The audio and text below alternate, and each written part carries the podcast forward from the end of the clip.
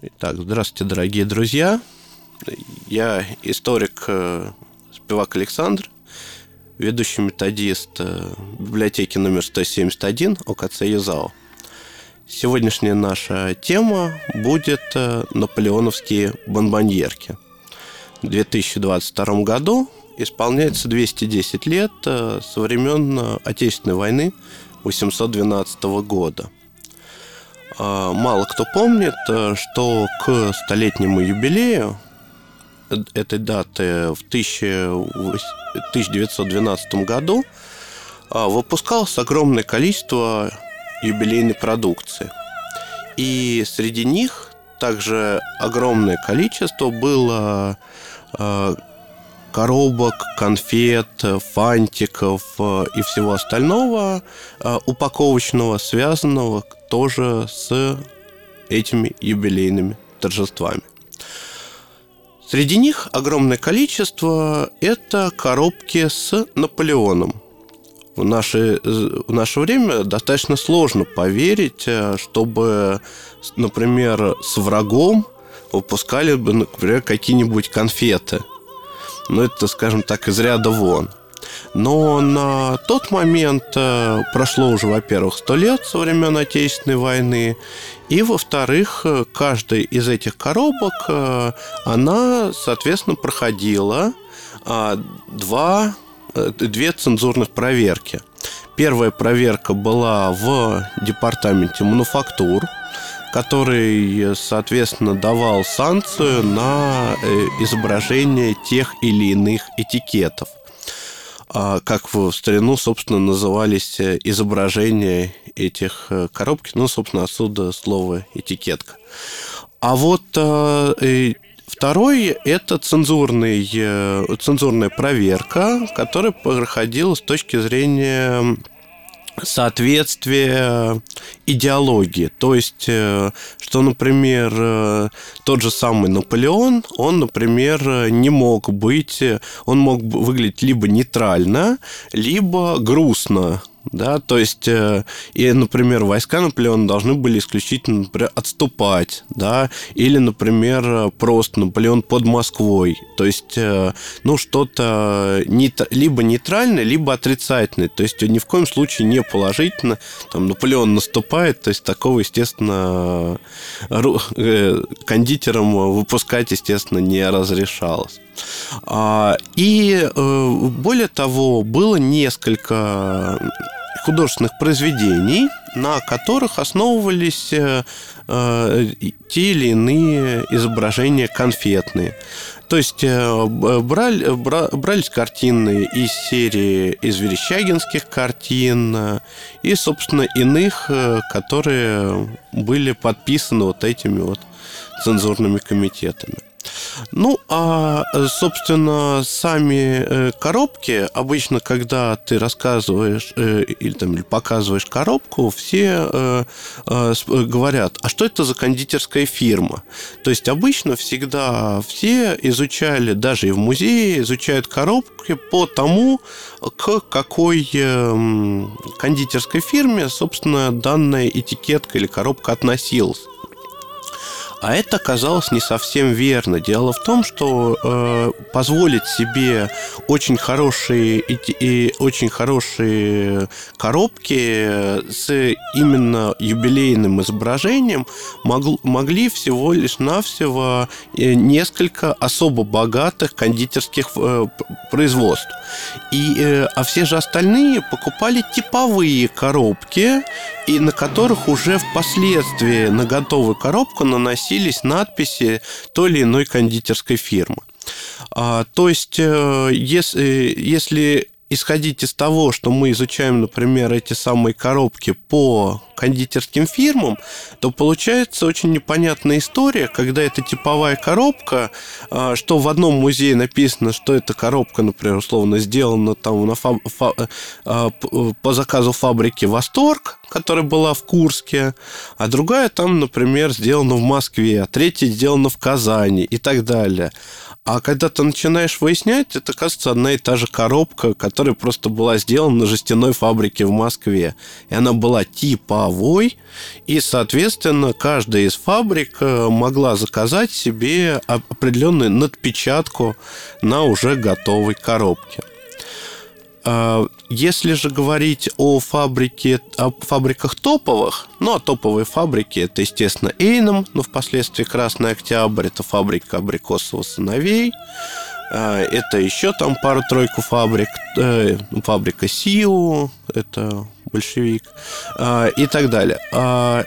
То можно говорить о том, что они могли себе позволить отдельные этикета.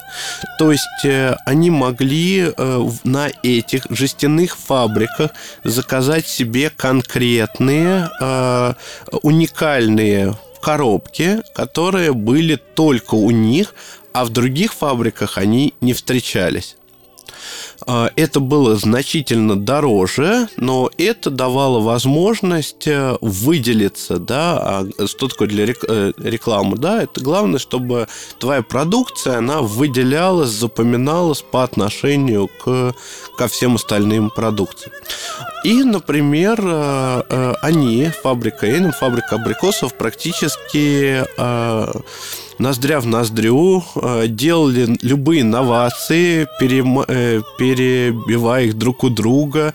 И, например, это очень даже хорошо видно даже по этим коробкам, э, когда, например, на фабрику Банакер обращается одна фабрика, одна из, одно из кондитерских производств, и одновременно на эту же фабрику обращается другое кондитерское производство, и обе коробки, которые выпускают на, одном этом, на одной фабрике Банакер, они похожи. Существует высокая туба и малая туба, э, такая прямоугольная, как абрикосовская, так и эйномовская. Более того, и та, и другая коробка, э, они, собственно, иллюстрированы одним и тем же э, художником Э, э, и получается, что э, я даже себе представляю, как это было, что когда заказала одна фабрика, когда уже пришла другая, то, собственно, видимо, жестяная фабрика показала, что а вот ваши конкуренты сделали такую такую же. Они говорят, а мы такую же хотим, да, то есть, э, соответственно, и эти коробки, они все равно, ну, у, у меня они, собственно, называются псевдосериями, да, потому что это, ну, собственно, серия, это когда кондитерская фабрика заказала коробку себе в жестяной, э, в жестяной фабрике, и не одну, а серию, то есть, э, что есть, например, большая коробка и маленькая, и маленькие коробки. Ну, например, так заказывал тоже фирма Абрикосовых э, в жестяной э, фирме «Жесть», которая находилась в Ревеле. Ну, Ревель – это современный Таллин. Э, ну, я вам напомню, что, собственно, Российская империя, она простиралась, у нас было в том числе и Варшавская, до Варшавы, например, и некоторые коробки СИУ делались, например, в Варшаве да, несмотря на то, что предприятие было в Москве, распространялось это все вообще по всей России. А, и просто делали где дешевле, где э, более качественно и прочее, прочее. А здесь же, э, если говорить э, еще о типовых коробках, то можно сказать, что эти коробки, они были абсолютно и разного размера, и разного формата. А здесь это Коробки, как правило, были из-под карамели, либо из-под печенья. Но э, если мы говорим о карамели, хотелось бы, конечно, рассказать от, о, кратенько об истории. Э, дело в том, что Монпасье, а, собственно, эти конфеты, карамель, которые наполняли эти коробки, это был, были, как правило, вот такие вот леденцы Монпасье. Более того, например, э, очень часто э, называли их ландринками. Но ландринки это... Э, дело в том, что было предприятие Ландрин, которое находилось в Санкт-Петербурге. Ну и, соответственно, вот это перешло уже качестве вот такого самостоятельного названия уже впоследствии вот эти карамельки называли ландрином и так далее. Ну, это как мы любой батончик условно называем сникерсом. А, ну, а, соответственно, здесь же а, можно а, говорить, это очень интересная история по поводу того, а, а, откуда появились эти Монпасье. Была такая двоюродная а, сестра, сестра короля, а, звали ее а, Монпасье де Бурбон. У нее одновременно в имени было название и конфет, и, соответственно, а, алкогольного напитка. Ну, э, Бурбона, потому что династия была Бурбонов.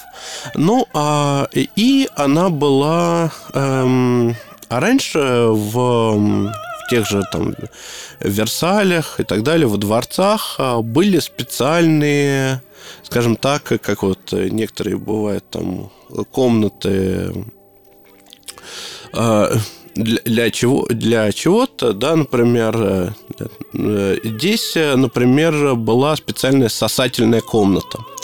Это сосательная комната. Там э, туда уходили, сосали огромные э, такие вот э, большие э, фруктовые э, сладкие вот такие вот конусы, э, э, которые, собственно, делали аптекари. И это было, они могли быть мятные, могли быть э, фруктовые, но это было считалось неприлично, вот поэтому вот уединялись и, соответственно, можно было их употреблять. До того момента, пока, собственно, вот это вот э, Монпассье де Бурбон не с, сказала э, своему аптекарю, попросила, чтобы он сделал что-нибудь более соответственно, портативное.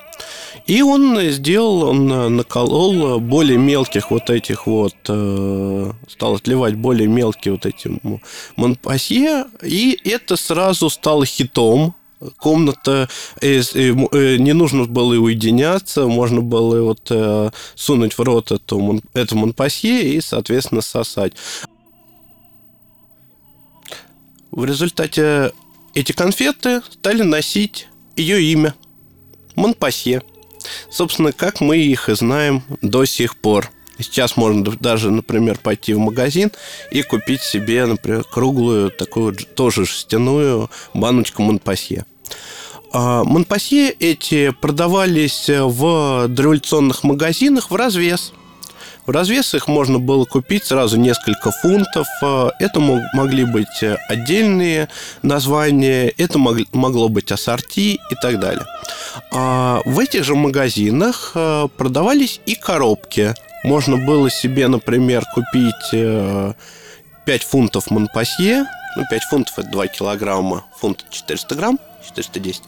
А, и, соответственно, можно было заказать себе, вот с полки взять такую-то коробку, и тебе пересыпали нужную тебе Монпасье.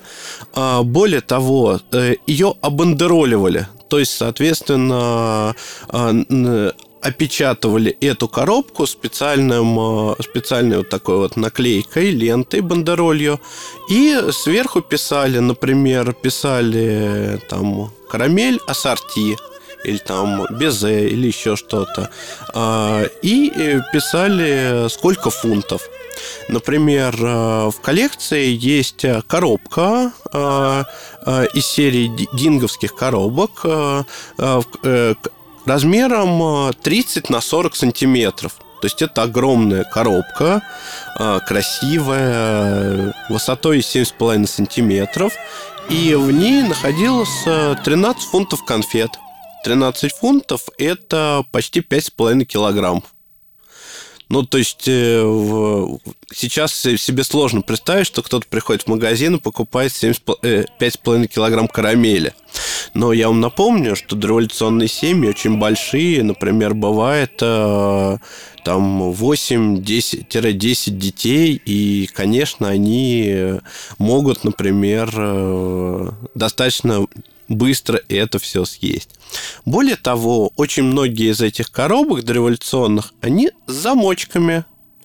То есть, э, э, чтобы, скажем так, дети себе не портили зубы, а и выдавать им, например, по одной, там, две карамельки, там, например, один раз в день да, то есть можно открыть, ключик хранится у родителей, можно открыть, дать ребенку карамельку и закрыть ее обратно на ключик. И до завтрашнего дня, собственно, он ожидает.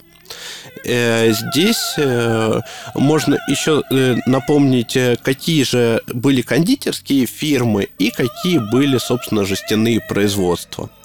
А, жестяные производства у нас известные, самые главные московские, это фабрика Банакер и фабрика Жако. Прославились они, кстати, в основном не коробками конфет, а тем, что делали дореволюционные жестяные иконы – а, ну, они, в принципе, все делали из жести. Там был очень большой перечень товаров. А, например, э, и из жести они делали а, страховые доски, которые крепились на дом, различные утвари, там жетоны кружечного сбора, которые давались э, в Первую мировую войну, ну и прочее, прочее, прочее. Циферблаты для часов. И э, здесь э, можно э, сказать, э, ну, хотел остановиться именно на иконах. Почему иконы? Дело в том, что они обвалили практически рынок э, дореволюционных икон. А, и э, потому что до этого, чтобы купить икону, нужно было пойти и купить, например, дешевую икону, э, которую рисовали многочисленные артели. Э, но э, стоило это, ну, там, могло стоить где-нибудь рубль, больше рубля и так далее. А, там, несколько рублей. Но все равно это иконописец, даже если он плохо пишет, он, соответственно, это, это ручное производство. Хромолитография же по жести который появляется в XIX веке, э, она дала возможность, собственно, штамповать это, эти иконы э, вот этими фабриками. Они уже пустили поточное производство, на поточное производство.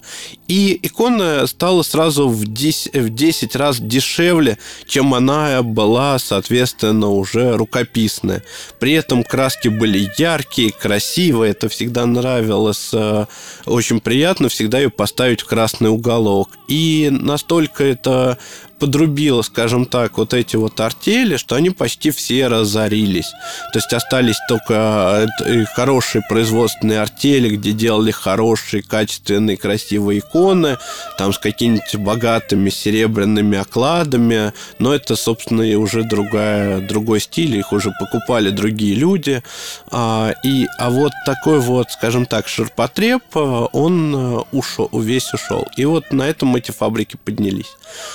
Помимо фабрик э, жестяных, еще была одна фабрика Растеряева в Москве, которая тоже вот э, была, она конкурировала. На самом деле она пришла частично из Санкт-Петербургской фабрики, потому что там отец Растеряева он э, владел жестяными производствами в Санкт-Петербурге.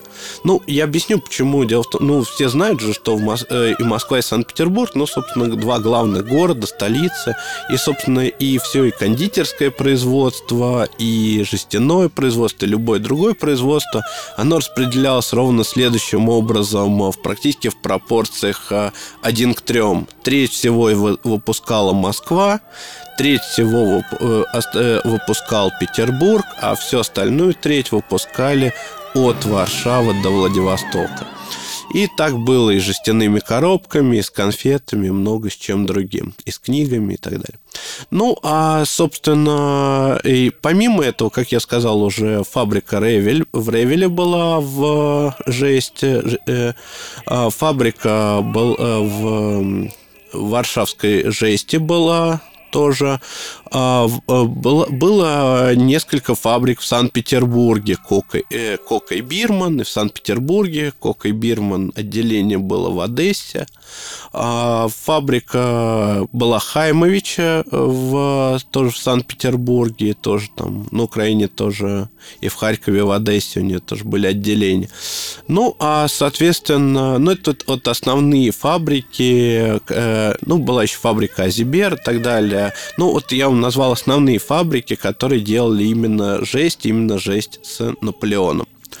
А, если же говорить про конкре- э, фабрики конфетные, то можно выделить, э, то все фабрики, скажем так, их можно разделить на три больших группы. А, фабрики самые большие, топовые, это паровые фабрики. Почему паровые? Э, ну, собственно, были... Э, очень часто до революции писали фабрика электрическая, да, или паровая. От этого зависело налогообложение. То есть э, на чем, соответственно, у нас работают те или иные машины. Паровые фабрики это были крупные Эйном, Абрикосов, Сиу, а, Э, частично фабрика Динго и так далее. А это вот самые большие э, фабрики помельче, они были, соответственно, это фабрики были электрические, потому что паровые машины они большие, а здесь уже э, а мел, более локальное производство можно уже обойтись и электроэнергией. И здесь мы можем выделить уже два типа э, вот этих вот больш... Э, фабрик среднего звена.